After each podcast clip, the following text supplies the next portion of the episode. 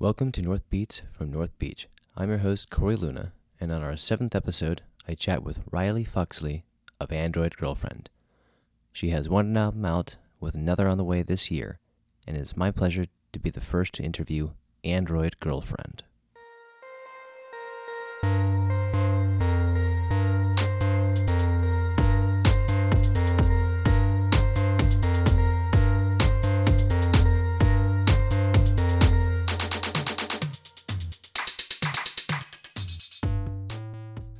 Riley, thanks for uh, joining me with uh, doing the podcast. This is a lot of fun. Um, so, give me a little background onto your uh, musical background, and and tell me where this started. Okay, um, I guess as far as training goes, you know, my parents, um, well, I'll, I'll start at the very beginning. I guess um, my mom loves to tell the story that my parents had no idea that I could even sing or that I was musically inclined at all until I just like randomly signed up for the church talent show. And I was going to do Amazing Grace. And, um, and the pianist like went to play it for me and I was like, no, I don't I don't want any music behind me and I just sang it a cappella. I think I was like 7 or 8 and my parents just Nice. looked at each other and were like, "Uh, yeah, we got to get you into some voice lessons." so, so they did. Um I I took voice for let's see. I would say probably 7 years. Um and they threw in some guitar and piano lessons too. Um, so I would say because of the piano and the voice, it's pretty easy for me to pick up any instrument. Um, but Android, what? I said excellent. That's that's it's great that you were able to get uh, training and tune your ear at, at at a young age. Oh, for sure. Yeah. And then choir, honestly, um, cause I got thrown into choir too, helped me figure out harmonies and, um, working with other people on music, although I do all of my stuff alone.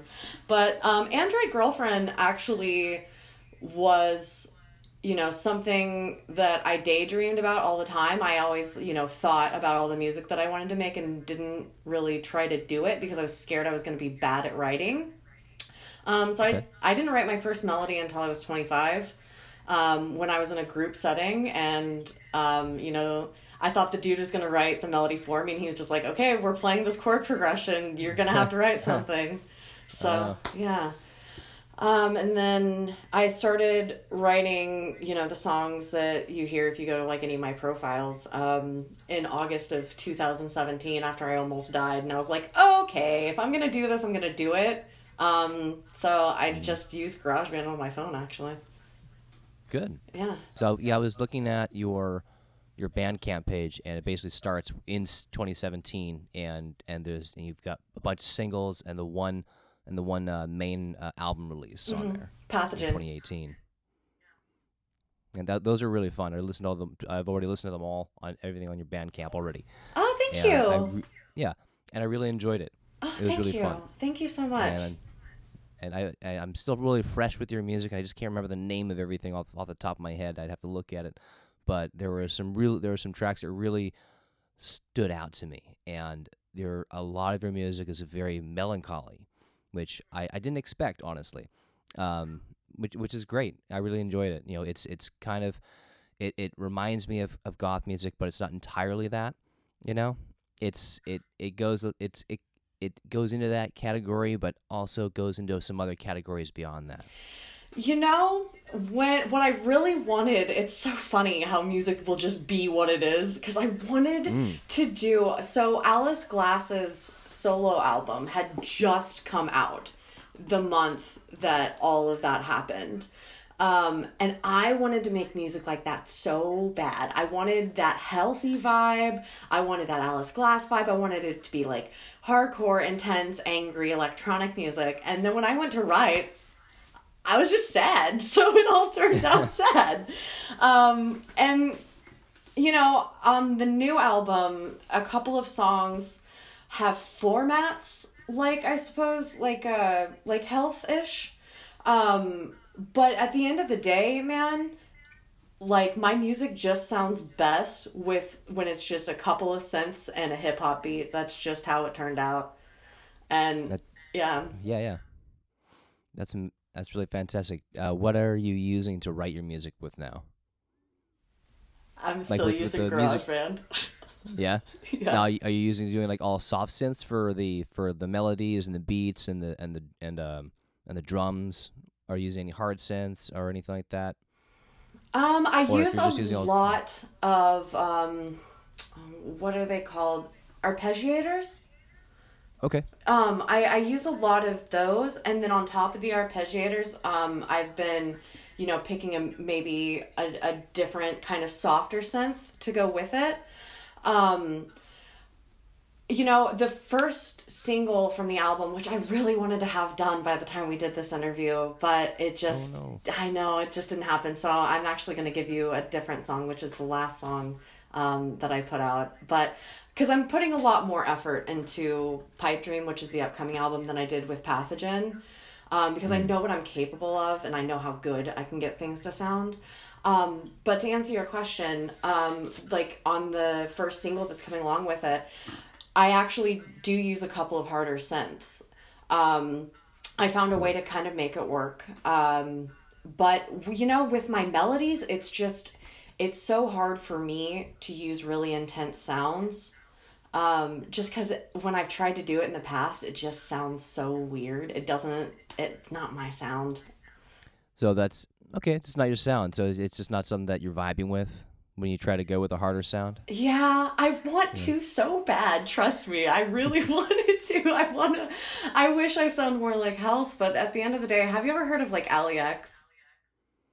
I have not. Uh, she, if you like my music, you would really like Allie X. Allie X is like Android girlfriend all grown up. Um, Oh, Android okay. girlfriend who knows how to produce music. Yeah, All right, yeah, I'll look her up. yeah, for sure. She's also, you know, she's got the uh, melancholy. She's a little bit more dancey, but um, but yeah, and I'm more of her than than you know the Alice Glass health uh, industrial kind of stuff. But I am flattered that you called my stuff goth at all. Like, thank you. You're welcome. Yeah. Yeah, you're, it it comes through. Awesome, cool. Sometimes when I'm, you know, thinking about fits for her for photo shoots or, you know, eventually on stage stuff, I'm like, oh, I hope I'm not being a total poser by, you know, um, going with the aesthetic that I am because I wasn't sure if my music matched. So that's great. Yeah, that's awesome. Yeah, well, I can I can tell. You know, it's something that's uh, something that I grew up with listening to. You know, a lot of goth music, uh, fun stuff like that, a long time ago, and so I can I can hear the roots. Awesome. Cool. Yeah. My mom is actually, you know, she was this cheerleader, blonde, uh, you know, went to Harvard, all of this stuff. And she brought me up on like Echo and the Bunnymen and The Cure. I mean, the first Really? time. Oh, yeah. The first time I ever listened to The Cure, I think I was 13 years old and I used to play volleyball, um, club volleyball. So we had to drive from one town to the other. And I, I was like, can we listen to the CD? I don't even know what it is. And she, my mom's like, sure. And I fell in love. I was Wow. like obsessed. Yeah. That's- I'm surprised. It's really cool. Yeah. Yeah. Like, like to get that kind of music from your from your mother is is awesome. Right? I know she's so rad. She's so cool. I think she's forgotten about a lot of that though because um about a year ago I was in the car with my dad and I was playing stuff for my um my phone and my dad was shocked to hear Lips Like Sugar by by Echo. And he called my mom and she and he was like, "She's listening to the song we listened to when we were first dating." And I was and they were just surprised and I was like, "You you play this stuff all the time. like, why are you Wow. shocked?" Yeah. Oh Yeah. my god, that's so surprising, Yeah. and that, that's just a wonderful thing to hear with from your parents. That's that's really cool. Yeah, It's yeah, like- yeah. That's a very sweet thing. Yeah. I mean, I, I feel like I, I have a friend whose mom brought him up on like low, on like, oh, what would you call that? Um, oh, I can't remember their name right now, but it's more in like old school industrial goth, like the roots of that. And that's what he got brought up on. And I'm like, Okay. oh, that's rad. I wish, but my mom wasn't that heavy. Okay. So, yeah. Yeah, like I I was listening to stuff like you know like uh, Front Two Four Two, Frontline Assembly, Nitzer Ebb, all those fun industrial stuff. I have no idea. I'm sorry, I can't even front. That's it's okay. I'll you know it's good good stuff. I'll, I'll send you some links. It's it's uh, you, you, it's harder than than than what you're what you're doing, but Uh-huh. it's definitely something that you might really dig. That would you be know, awesome. You know, Yeah. I think it was actually it wasn't that long ago, maybe like six months ago. I, and I think their name is what is it, Gesaffelstein, or something like that. Safelstein. I don't know that. I don't know that name. They're a pure industrial fr- uh, band and, and like Combichrist and stuff. I just I'm just dipping my toe into that those waters. I I was doing the sad goth for a, a long time. Have you listened to John Mouse by the way? I have not. Who? I don't know what decade he came out if he's like making music right now, but he hits it on the head. I mean, he's amazing. Wow. Yeah. Okay. Yeah, yeah, I'll yeah. have to look up. I'll have to look him up. I don't know that that reference at all. Yeah, I, I a song to start out with um, that I just played on repeat last spring um, is "Hey Moon." It's it's Hey Moon. beautiful, yeah, and he he's got kind of a lo-fi thing going on too. It's it's nice. It's cool. Very cool. Yeah. So, uh, let me get back into what was some of the inspiring things that really pushed your music in 2017. Okay, so like I said, um, I almost died, and you know I am actually comfortable being public um, with my battles as far as this goes. I was I was debating it since this is like the first interview I've ever done. I was like, do I really want to bring this up? But I feel like it's relevant, and if you listen to my music, it's gonna you're gonna get it anyway because I reference it a lot. You know, I was struggling with heroin for a really long time. Um, Okay. I overdosed. Um, and that was the first time that, you know, I'd had to been revived by EMTs and it scared the fuck out of me. And it, that was the first time I was really faced with my mortality. And I was like, I'm going to die someday. And like, I've never really pursued my music. And so from that point on, you know, I've, I've hit a couple of low points since then. Um, but from that point, like Android girlfriend is my reason to get up in the morning. You know, I really want to Yeah. I want to give it a shot. I want to see, you know, how exactly what I can do because I, I think I know what I'm capable of and I want to see if I can live up to my potential. Okay. Very good.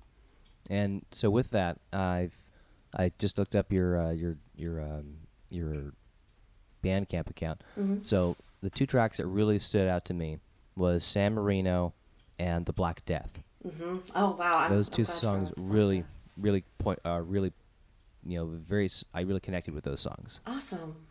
Cool. I'm glad you like them. You know, The Black Death is a song I've been thinking about a lot lately. Um, uh, we're recording this on um March 14th, and, you know, the uh, death anniversary of a friend of mine is on the 19th. And it was her death that actually inspired me to write that song. Um, every verse is about somebody else that I know who's died because of their addiction. So the first verse is about the girl who died on March 19th. The second verse is about a girl who died about a year before that. The third verse is actually about Amy Winehouse.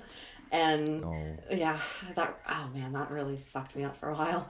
Um, and the last verse is actually, you know, me in August of 2017 about the insanity that was going on in my head. Um, and I, you know, musically, I really like that song because as I was always writing it, and I didn't even realize it until after I'd done the vocals, but it almost sounds the outro to that like a heartbeat. You know how the uh, I think it's the bass that fades out at the end. Um, and Yeah. yeah, so I'm I'm really glad you like that one. And then San Marino, it's so funny to me how many people like that song. It was um my boyfriend at the time was like, you know, Mars Volta writes their lyrics as they just pick a um, a medical term and then they just rhyme with it. You should try that. And so I did. I I did exsanguinous and then um and then just went from there. I honestly just went straight out of the rhyming dictionary cuz okay yeah. Um I mean, yeah, yeah, yeah. It it turned out though that all of the verses I read I wrote were uh were relevant. So, I'm I'm glad people like that one though. yeah it's fantastic. It um t- so I, I didn't realize that was part of the new i didn't realize that the the writing background on that song at all. That's, you know, that's it's a neat concept. I have I, i've never done that. That was that's a neat. Um and all right so you've got pathogen out as is, is that's your that's your debut like full album right? Yes. And you're working on a second album right now Yeah, Pipe Dream. I'm really excited to get this out. Oh yeah. good Um, you know, I when I okay, um, I had like two songs written, maybe three, and I was gonna. I had just gone through a breakup, and I was just gonna put an EP out, you know, to summarize that relationship, and then right after that relationship, I actually met somebody um, that it didn't come to fruition. It was completely one sided. Um, yeah. Um, but uh, it really just, I think I write really well when I'm in, like, I don't want to say unrequited or unrequited love because I'm not in love with him, but when I'm fixated on somebody when I'm fixated on somebody, it's not reciprocated. That is when I write my best music. That's when I think I'm the most inspired. Okay. So I ended up writing like seven songs. And I was like, well, okay, I guess I'm going to make this an album. so right now it's got 11 tracks. Um, and yeah, I'm, I'm so excited about them. And um, I was just thinking, I lost my train of thought. I'm just hoping he doesn't listen to this. He because he knows he, he knows that I've got a bunch of songs about him. Um, but like I was saying, I am putting so much effort into this. I actually, um, you know, you might have seen on my Instagram. Uh, I it man, it could have been a month ago now. Um, a friend of mine, you know, went to Ohio for a weekend and was just like, "Hey, if you want to use my house, go for it." So I was like, "Nice." And so just all weekend, I set out to make a rough draft of the album, and I did. Um, so now I'm just editing and you know doing vocals and redoing vocals and you know fixing lyrics. Um, but I'm really excited for it, honestly. Um, it blows pathogen out of the water, and thank God because a lot, not a lot. I, th- I can think of one song on Pathogen that I really just like phoned in, and I wish I wouldn't have put it on the album. And so every song that's going on Pipe Dream, if I feel like I wouldn't release it as a single, then I'm not putting it on the album.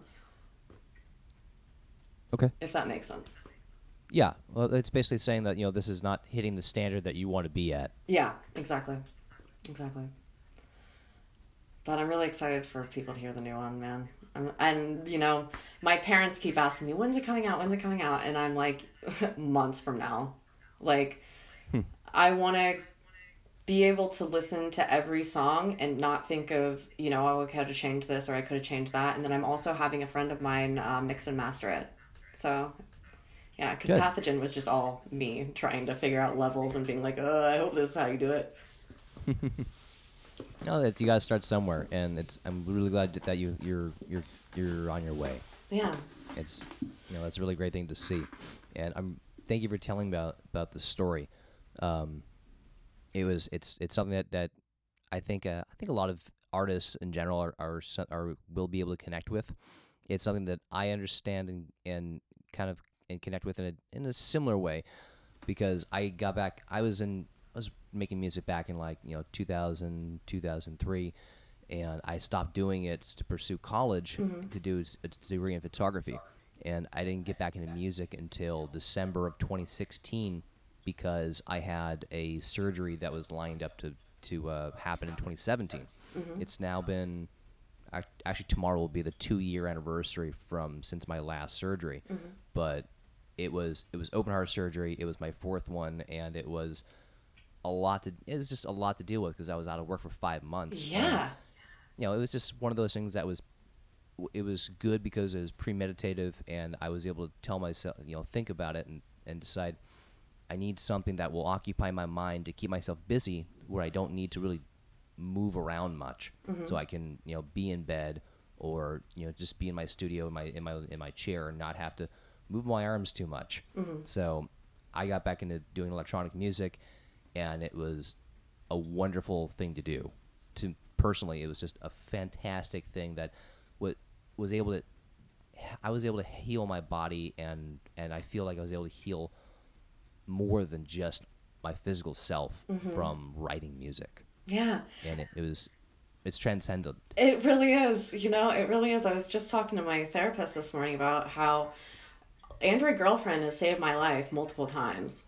You know, I my music is melancholy because generally when I feel like I need to write is when I'm really going through some intense fucking pain and I need to get it out and I need to process it. And it's been insanely helpful to have written, you know, those seven songs or whatever just so I can move on with my my life and not feel so crazy, you know? And yeah, I feel like you totally understand. Yeah, it's it's really something. Like you really can't explain what it is. You just have to experience it, Mm-hmm. and and you have, Yeah. and you know, and it's really made a difference in your life, and you've been able to push all this music out. And I'm not sure if it was it, how it really worked for you, but did you feel when you when you started to write music seriously, you know, in the in, from like 2017 to 2018, Mm-hmm.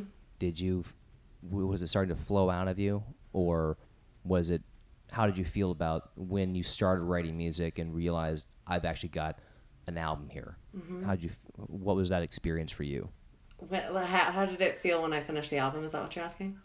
Yeah, and you know the whole. Pro- I'm asking about the process of writing these songs and realizing you've actually got a whole album. for Oh, yourself. for Pipe Dream. I thought you meant for Pathogen. Um, honestly, I felt insane because I was like, ah, this is just a really intense crush, and I accidentally wrote a whole album about him.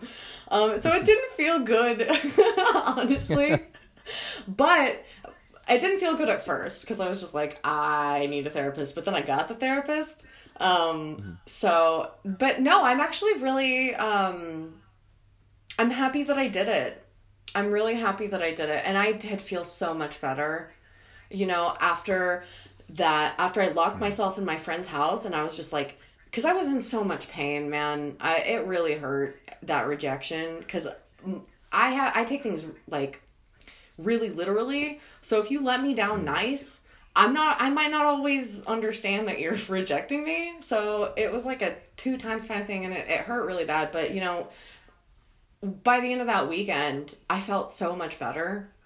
And I mean, now I feel amazing. I, I wish I didn't have to edit, edit the album now, but um, no, as far as the release and the process, yeah, you know, it really is just like ripping off a band aid. It's like feeling something really intense while you're doing it. And then once it's out, it's out. You know, um, I've never played live. It's on my to do list. I'm really hoping at some point soon I can find another synth pop artist in Nashville to uh, link up with and like open for them or something. Um, so I'm not sure how it's gonna feel live. Um, but I, I I like performing. You know, having done all of the uh, music lessons that I have, you know, I've done plenty of recitals, and you know, I've always really liked karaoke.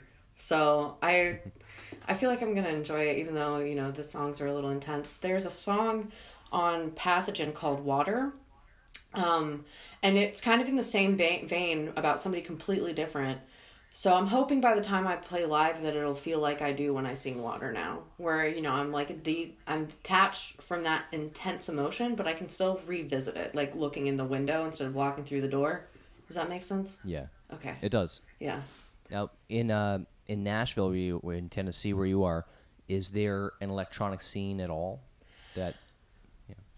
Not. I mean, okay. So there's a there's an EDM scene for sure. Um, I haven't personally delved into it. Um, I. Hmm. How do I put this? How do I put that I'm a total loser who doesn't do much and sits at home? Um, like I go. I, it sounds like everybody else who plays electronic music. yeah, I I like the idea of going to them, but it is it's a it sounds very intense. Um, there is a goth scene here though. Um, That's good. and so there's a there's a suburb called Murfreesboro that I guess the shows there. You know, you have like a like a a punk band with like a rap dude with like synth pop with like you know dark wave. So I'm I think I might actually use the resources I have to try to link up with something cool like that. You know, where where I'm not even playing with other people that play my type of music. Where I'm playing with you know some like thrash band or something.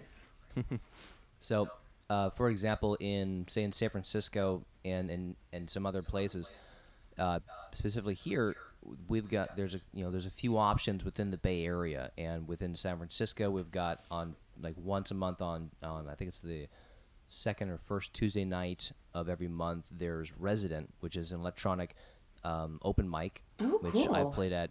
I played at multiple, you know, many times since last year. I think I, I played not. I didn't play this. I played la- back in February, and then there's also uh, Resonant Frequencies, which is another electronic collective of of musicians that it's open to everybody to come and play. That's in Oakland, and that's been going. And both of these have been going on for a year now. And so there's some other, and there's others within the Bay Area, more primarily towards uh, the South Bay, like San Mateo area, Mm-hmm. that I haven't made it out to yet, just because um, I haven't, I just, I just haven't owned a car in two years, and I don't know, I kind of enjoy not having a car. Yeah. but um, but um, it's so Nashville doesn't really have an open mic electronic scene at all that you that that would cater to your your music. Not that I know of. Um, and if anybody is listening to this and knows of one, that would be great. Um, no, I mean, no. You, Okay. But it also not that I know of again. Um, Yeah. I've like dipped my toe a little bit in. I know I know a couple people who make music in the electronic scene, but it's more like house music. So um, they're DJs and and less, you know, um, like synth pop. Um, I I'm sure you know. I never even really considered an open mic until like right now. I but and now I I think I might look into that actually, just so I can get you know figure out my stage um, show you know a little bit with like one or two songs, and then maybe you know meet somebody there that wants to go in on a show. That would be cool. You know, that would might that might uh, actually open the door for you to you know one find similar like-minded people within your area, Mm-hmm. and also might even spark up a group of friends that want to put together a monthly show. Yeah, that would be great. You know, Um, and I I haven't really announced this publicly yet, but I guess this is a good time to do it. I'm actually trying to navigate a move to New York. And um, I've heard that they have an like a huge synth pop scene. So I'm sure they um, do. Yeah, yeah, yeah. Um, so you know, it'd be cool to even just get started here, and then hopefully by the time you know I'm up there, I'm I've got a little more figured out. But yeah, you should look up uh, a friend of if you ever well even before you make it out there, uh, look up a friend of mine, M. Lamar. Uh-huh. Uh, he's a he's he's a goth musician, and I met him in San Francisco, and he's been living out in New York a long time now. But he's uh, he's out there, and he's he's done tours all over the world, and he's done he's he's, he's still primarily in I think in Brooklyn, cool. but you know he would he'd be a great a great uh, uh, person to chat with about you know getting into the music scene into New, in New York. That would be amazing. Um, yeah, and after we're done, if you want to like link me to his Instagram or something, that'd be great. I will. Yeah, because I I think I if I can if I can I'm gonna try for the Queen side of Bushwick, but I've honestly never even been to New York City, so I'm just hoping for the best. But I, you know, You'll, you'll I fit right in. You'll be fine. Thank you. Yeah. Um, everybody told me that about LA, and I did. They, they were like, "You're gonna Yeah. love Hollywood," and then I got to Hollywood, and I was like, "I love Hollywood." right on the money. Um, I do miss living in a in a gigantic city too. It'll be nice to not have a car. Yeah. Now, um, where are you originally? Where are you originally from? I'm originally from. Let's see. You want me to just give you the tour de Riley of where all I've lived? Yeah. Okay, okay. Well, the journey starts in uh, in Kansas. I was born in Kansas. Um, when I was like three, my mom moved us to Oklahoma. Lived in Oklahoma until I was fifteen, and then I moved to a really small town in Kansas, and that went well because I was already weird by then. So I was really weird for Western Kansas. Um, yeah, and then I spent a little bit of time in England. After England, I lived a year in Seattle. Uh, and then I came back to Kansas for college. And then I actually had uh, moved to um, to Nashville for a couple of months after that. Um, it didn't work out, just circumstances kind of collapsing on me. But I met some awesome people. And so when I moved um, back to Oklahoma for a little bit from Nashville, you know, Nashville's been on my mind since since I lived here in 2013. Um, so Oklahoma for a little bit. I actually did a stint in New Zealand for a few months. Um, fell in love on the internet. What are you gonna do? Um, and then after Oklahoma, I was a couple months in Chicago, and then I was three years in LA, and now I'm back in Nashville. Oh, okay. Yeah. Well, that's quite quite a tour. Yeah. I uh I really have always thought that you should do exactly what you want with your life regardless of what other people are going to think about it as far as um any anything goes really. So the thought of like having a mortgage or kids for me and this is not a judgment on people who have a mortgage or kids but those two things for my life do not align with what I want. I I like being able to be free to move wherever I please without being tied down. That's very important to me. I want to meet as many different kinds of people as I possibly can and see as many different things as I can. That's that's a great perspective. Um, a fr- some uh, group of friends, no, I'm sorry, group of friends, uh, a, a couple of uh, that I know that had their first baby uh, last year. You know, they're you know still very much an infant baby, and but this couple, they're they're older. You know, they're probably in their you know in, not in the in the prime of their of when they should be having kids, but you know they had it a little later in, in their lives, and as, as an adult. And my girlfriend and I went out and saw a, a comedy show with them a few months ago, back in January, and and they're telling us all about you know being new parents, and and my friend said, it's okay not to have kids, man. It's okay. So, Good. that was kind of a cool perspective hearing that from a dad. Yeah. Um, which you know, I like kids. You know, I don't have kids, but kids are cool. You know. You know, I've spent a lot of time in my life nannying.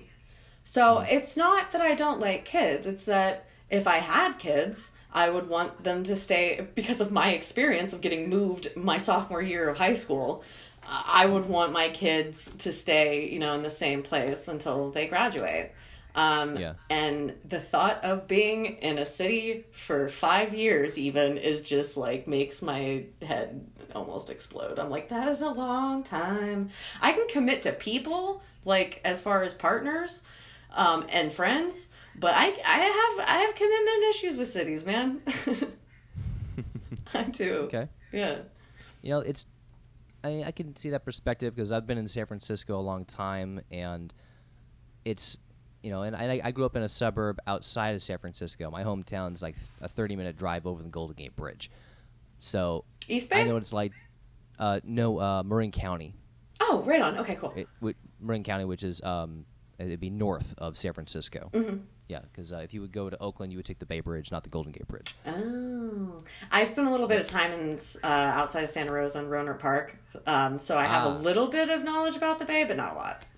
Okay, that, yeah, that means you were north. You were uh, you were in Sonoma County, and you and that's right next to Marin County.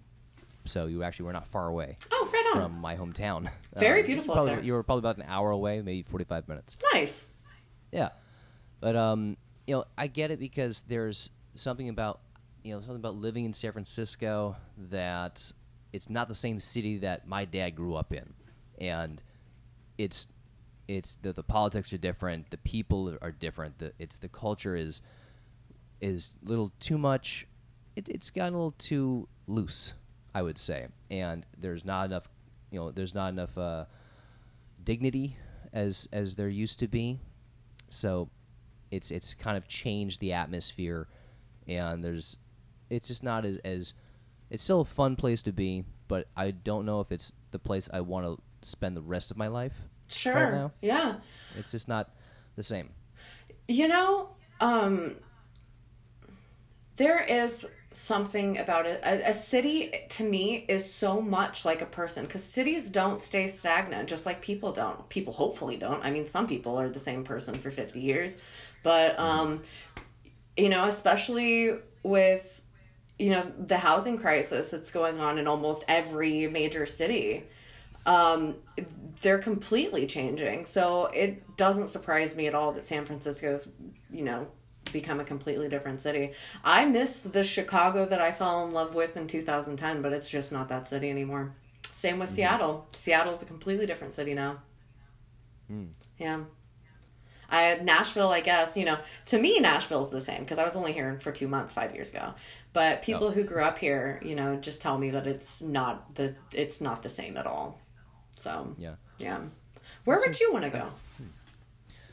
I'd probably go to New York or L.A. Right on. Cool. Good choice. One of the one of those two. Um, I'd probably go for L.A. 1st Mm-hmm. right now, just because I think I have um, a better perspective of what I'm looking for now in terms of you know music and culture Mm-hmm. and where I think that w- I would s- I would be fitted best, but. Mm-hmm. And at the same time, since you know I also do fine art with you know photography mostly, I think LA would be a better scene, and maybe maybe New York might be a good scene for me. San Francisco, no, not for photography. Right. There's no there's real no market for photography out here. Even commercial photography, it's really hard to do for me. Oh yeah. I mean, L.A. You're gonna be crawling with models. So.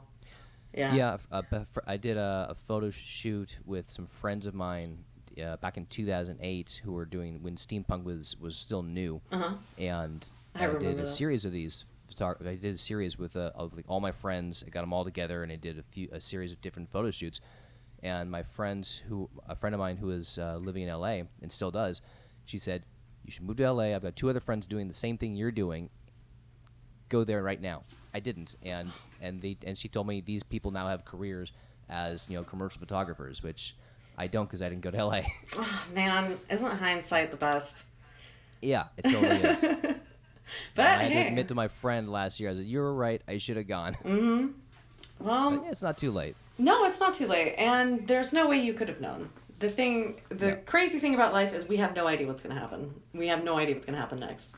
So, Yeah, and you know, it's it's good to you know, I think it's great that you've had the opportunity to go to different places. You know, as even as, as an adult, you've lived in different different places, and you're getting different perspectives and, and broadening your horizon of what humanity really is and how you can fit yourself into it. Exactly, yeah. Um, and I'm very grateful for the opportunities I've had. I mean, honestly, I'm very in debt from student loans because I was using those student loans to go to New Zealand and England and Seattle and, you know, doing all of this. But I don't regret it at all. And I and Yeah. past me knew that I wasn't going to regret it. I was like, I, Oh. I don't care that, you know, I'm going to have to pay back 70 grand in the future. This is worth it. Yeah. And I, I agree with her. She was right. That's that's excellent to hear because I know that a lot of people are afraid of having debt, you know, myself included. But it's not the worst thing in the world, and if it's going to get you in a place that's that will change your perspective, change your life, it's probably worth it to to incur debt and be able to travel and go to school. Mm-hmm. Yeah, I mean, ab- absolutely. I really, truly believe in, you know, I think at the end of the day, my motto would just be like, live up to your potential. Like we all, we all have only one life guaranteed. Maybe we'll come back. Maybe we reincarnate. Maybe there's an afterlife. But we for sure have this life, and I'm trying to do as much as I can with it. Excellent. Mm-hmm. That's really great to hear. Um, so, with your music, have you thought about, you know, uh, you've been thinking about doing live shows. Have you have you put toward? Have you thought about you know, thinking about what your your live set's going to be and how how you might structure that? I think in the beginning, what I'm gonna have to do is just play MP3s and sing over it. Um, I I have a few outfits in mind. Um, which I, I know at the end of the day, it's like not important the outfits, but I I love fashion, and I just have so many ideas of where I can go. You know, because she's a fembot, you can do anything with a fembot. She's like a punk goth fembot. That's cool as hell. like I can do so much with that. Um, but, you know, I don't know. I don't I think actually I'm a little scared to play live because I only know how to perform besides like karaoke on like a stage stage, you know, where I have, you know, like a hundred people watching. I don't know how I'm gonna do at a dive bar. That's I'm really scared of that actually, because I don't really know what I can do. I, with the stage and the lighting because I'm going to be doing everything myself. So, what I can say for sure is until I get some more experience under my belt, it's probably just going to be MP3s and um, singing along with it. I would eventually love to, you know, take some dance lessons and go a little poppy with it. That would be really cool. But That'd be cool. yeah. That'd be fun. and you know, don't be afraid of showmanship. You know, doing costumes is part of of part of it's part of uh, doing a performance. You know, not you know, not everybody does it. I'm I don't do it as much as I used to because I used to you know back in like 2000 and 2002 I was doing metal bands, goth bands, and and I, I actually did a synth pop band in 2003 Oh, cool. or 2004. Um, and and in all those, you know, we always dressed up. But nowadays, I don't dress up as much. You know, I'll I'll wear a tie maybe, and or, or and that's about it. So, but you know, I, I'm a bit older, and and I'm in a scene where it's not really, a, we're not really pushing that, and a lot of our a lot of the shows that I've been playing with these open mics for uh, for electronic music, we always have uh, video artists. So there's always someone doing projection. So you know you're like basically either you're either in a shadow the entire time you're performing up there, or you're being bathed in all these colorful projections, and a lot of it is either video overlay or you're looking at artists who are using um, uh, modular video projection, which I'm not sure if you're really familiar with, but basically it's just a it's a lot of variety of colors and textures that are really don't really mm, are anything like they're not real they're not photos or or anything like that it's more um, esoteric images that- Cool. that, constantly flow Wait, is it? And You're not talking about like the tracer looking stuff that like Beyonce did, are you? i'm i'm not really familiar with with uh, that video Oh, it's not. A, it was the thing is. actually. Uh, I think it was the Grammys or the VMAs. It was two years ago, and you know I respect Beyonce. It's just like I've never been that into her, and I just happened to be walking through the living room while my uh, roommates were watching it, and it was like an acid trip but live. It was insane. Okay, yeah, Yeah. it was. Yeah, modular video is very much what an acid trip would be. you know, Cool. if it's just a video projection. Yeah, yeah, It- yeah, yeah. It really is. I would love to You do just that. you can stand there and get lost in the music. And what's great is in these in these settings that I've been playing with in the past year, is there's a you know there's a variety of, of uh, you know audio, audio electronic musicians, and then there's the video music. You know, there's the video guy, and you know he's a musician in his own right or artist, I should say. And we're feeding off each other. Like usually, the, the, the audio person, you know, the do, person doing the music has a set of what they want to do, or they're doing an improv set with a, with modular music like Eurorack, mm-hmm. and we're and like you know a lot of my sets are like that because I'll come in with a concept and I'll stick with that and but I'll and I'll make it arc and go places. But the video artists are feeding off of the music that I'm that either I or the other performers are, are, are creating.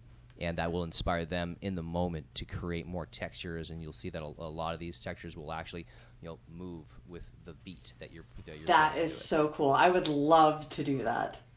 I mean, I think you'd really dig it. yeah, I think so too. I think that sounds right up my alley. I think you should look into Eurorack. I think you'd really enjoy it. Okay, cool. I will. Oh, I have so many new things to look up. I'm excited. It's it's fun. Like you know, it's it's great. Be, you know, you know, don't get me wrong. They're doing you know virtual synths, with, you know, with GarageBand or, or anything like or any of those is a lot of fun. There's a mm-hmm. lot of there's a lot of technology into it, and it's vastly growing. Like I bought a virtual Buchla, which was put up by Arturia, the Buchla Five, and that thing is so fun. You just sit there on your computer and just play around. Yeah. You don't even know where these th- you don't even know where the sound's gonna go. Yeah. It's phenomenal. But once you get into hardware, and you know, you, either you get into Eurorack modulars or whatever size modulars you want to get into, or you go for a more traditional synthesizer, like you know, like a like a Roland, you know, 101, or, or probably more of the 01, which is more updated stuff like that. It's you're still getting in, you know, a, a, a hands-on experience that is not the same as, as doing virtual.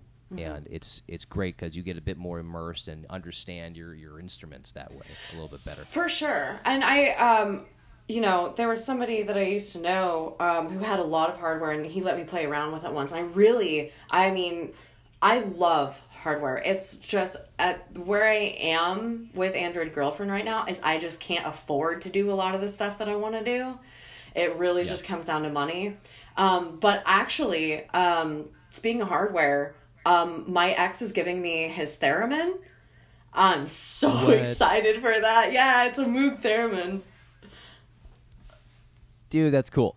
yeah, it's gonna be so rad. So I'm gonna see, you know, what all I can do with that. Cause I mean, that'll just look cool if nothing else. Like, that'll That's just look awesome. like You magic. could do a whole performance like that. There Yeah. are there's a there's a gal in I can't remember her name right now, but I follow her on Instagram and she's in I think she's in Sweden Uh-huh. and she's pro- she has a master's degree in playing the theremin and she she can play it you, she can make it sound like a cello. That's so I, cool. I kid you not. I, it's so amazing to see her perform. Just the videos that she'll put up, because you know she's got one hand over here, you Mm-hmm. know, doing the volume, and one here doing the pitch, and you hear you can just see see her plucking Mm-hmm. the the strings that are not actually there, and it sounds spot on. I I mean I uh I have a friend who's in a band in the UK called Flush Tetris and and she plays a theremin and it's so Yeah. cool. It, I just ever since I knew what a theremin was, I've been obsessed with the theremin. Um They're they're amazing. yeah, so I'm gonna see if I can incorporate that into a couple of songs, depending on how long it takes me to get it. I'm I'm excited you're getting a Moog theremin Mm-hmm. that is you know top of the line theremin. Oh yeah, Bravo, man! That's gonna be you're gonna. I'm so stoked you're gonna be playing with that. I can't wait to hear what you're gonna do with it. me too, me too. I mean, it's you know it's gonna take a while, little while until I'm not making like rare noises. Oh yeah, you're but- definitely it's definitely gonna be that for a while. yeah. And you know, maybe I'll put that on a song where it's just noise, you know? you could. Yeah. yeah.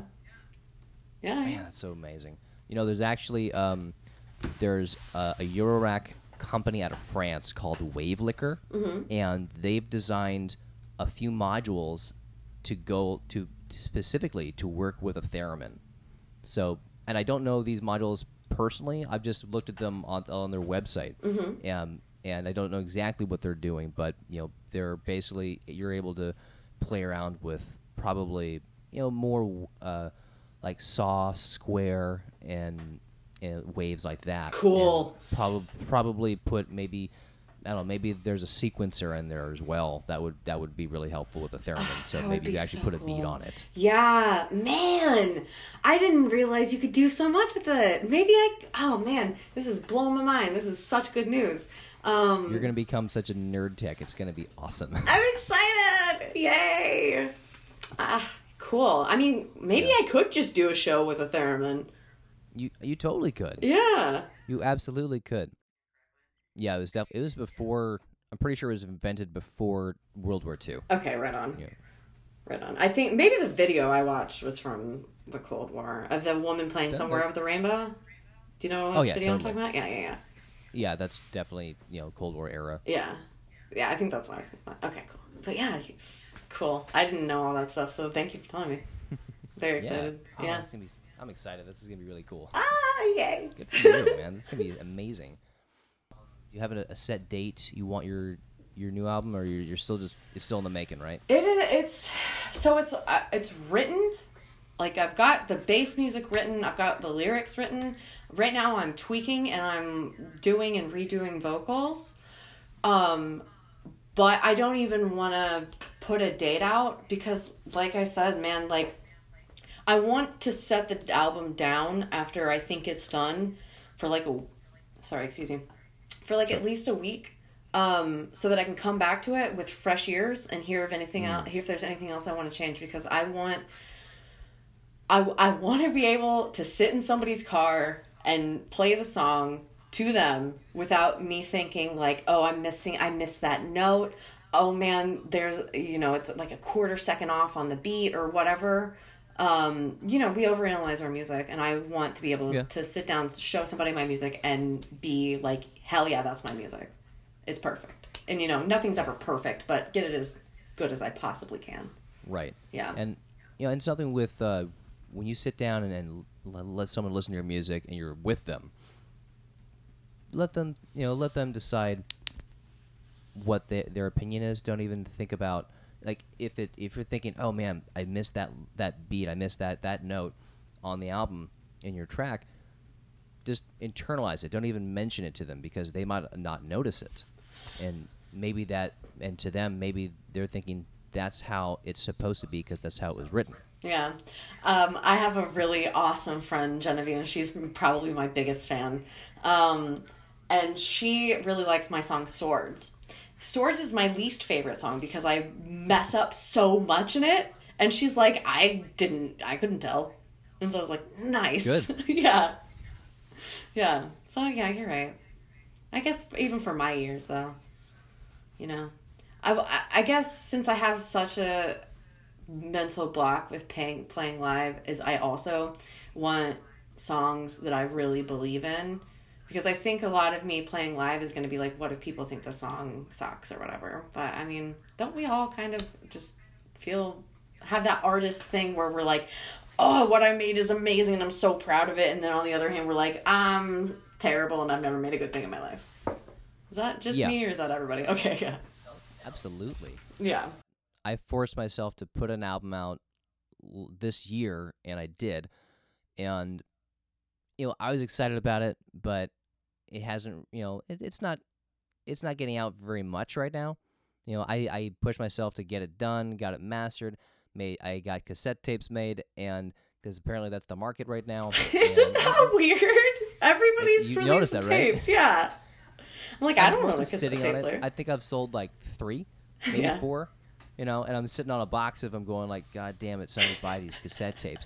Uh, um, but overall, it's something that it's a passion that you got to do for yourself. And even though I'm, you know, I'm waiting to get, I'm waiting to make my money back, and I need to make myself go out there, play more shows, promote it, and say, "Hey guys, I'm performing tonight." Also, I got merch, but at the same time, it's about what it's about what the artist's expression really wants to be.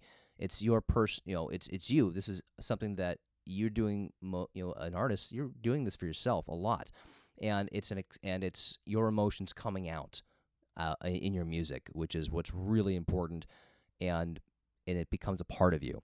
And over years, even though it's not something that you know at the time when you, you when you made it and it came out that it was not necessarily popular or well received, but it's something that you can look back on later on, you know, as the years go by and go, I, I did this. I I did it. Yeah, Even though it's you know, it's not commercially successful, you did it and it's out there. And people will over the years will stumble upon it and you'll get emails saying, Hey, do you still have this album? Do you have mm-hmm. a copy? I'd love to get a copy. And you go, Oh, totally, dude, I got it and or or some of it will be you know later on when you get a bit more you know of a fan base things will start to sell out and you'll say sorry it was a limited press but hey there's a digital release you can get too yeah, something like that you know yeah. That's and i think that's something that you're that you will be able to look forward to Yeah. And you know, I try to be realistic with Android Girlfriend. I understand that my music's a little niche. So I think that even a hundred fans, like a hundred people who really listen to my music, like a hundred listeners on Spotify would just make my heart sing. A thousand, I would con- I would consider myself a complete success. So, um, because I don't really think that I could even handle success beyond maybe like what a, Amanda Palmer has. I'm a huge Amanda Palmer fan. Um, I don't think I could handle that kind of scrutiny because I'm also very honest and open, like she is. Um, I don't really want to get all those tweets about how I'm a bad person. so it's like, it's like I would be good with just you know, you know, a reasonable amount of people enjoying my stuff. Even that would be Yeah. super cool. Yeah. that, that would, yeah that's a good feeling if you and and i'm sure it'll happen Yeah, I hope so. It's already happening Yeah, you I, know, I was look, um, I I, looking at your oh, go uh, ahead. Bandcamp, I noticed that there was, I think there's like six albums left. It says on your Bandcamp for uh, your first album on there. I made ten.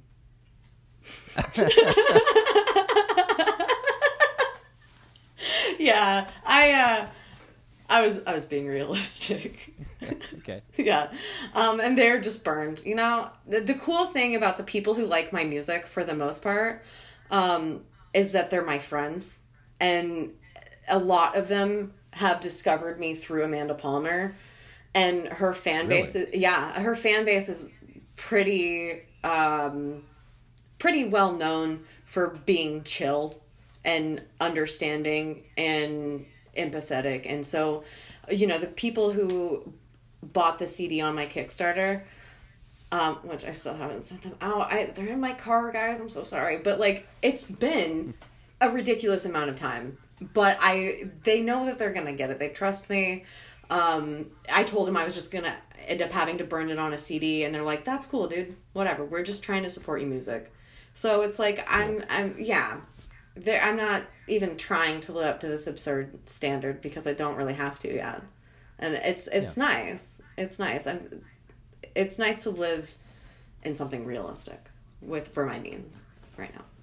Riley, thank you so much for doing this. Thank you. Well, thank you so much for having me on. This was great. Riley, this is this is a good this is a pleasure. Awesome. Thank you so much.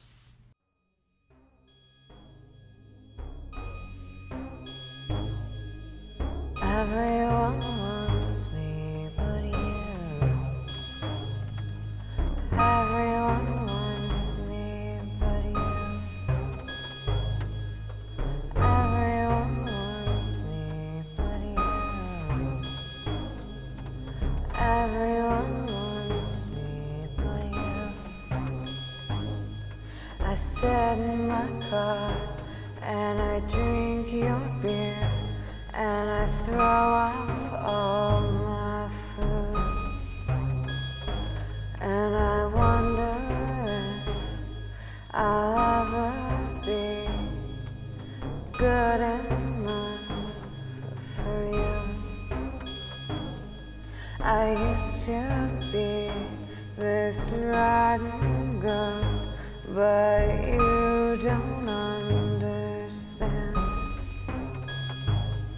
You think I'm vain and I care too much about everyone's plans.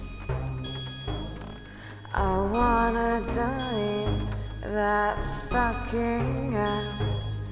It only makes me sad.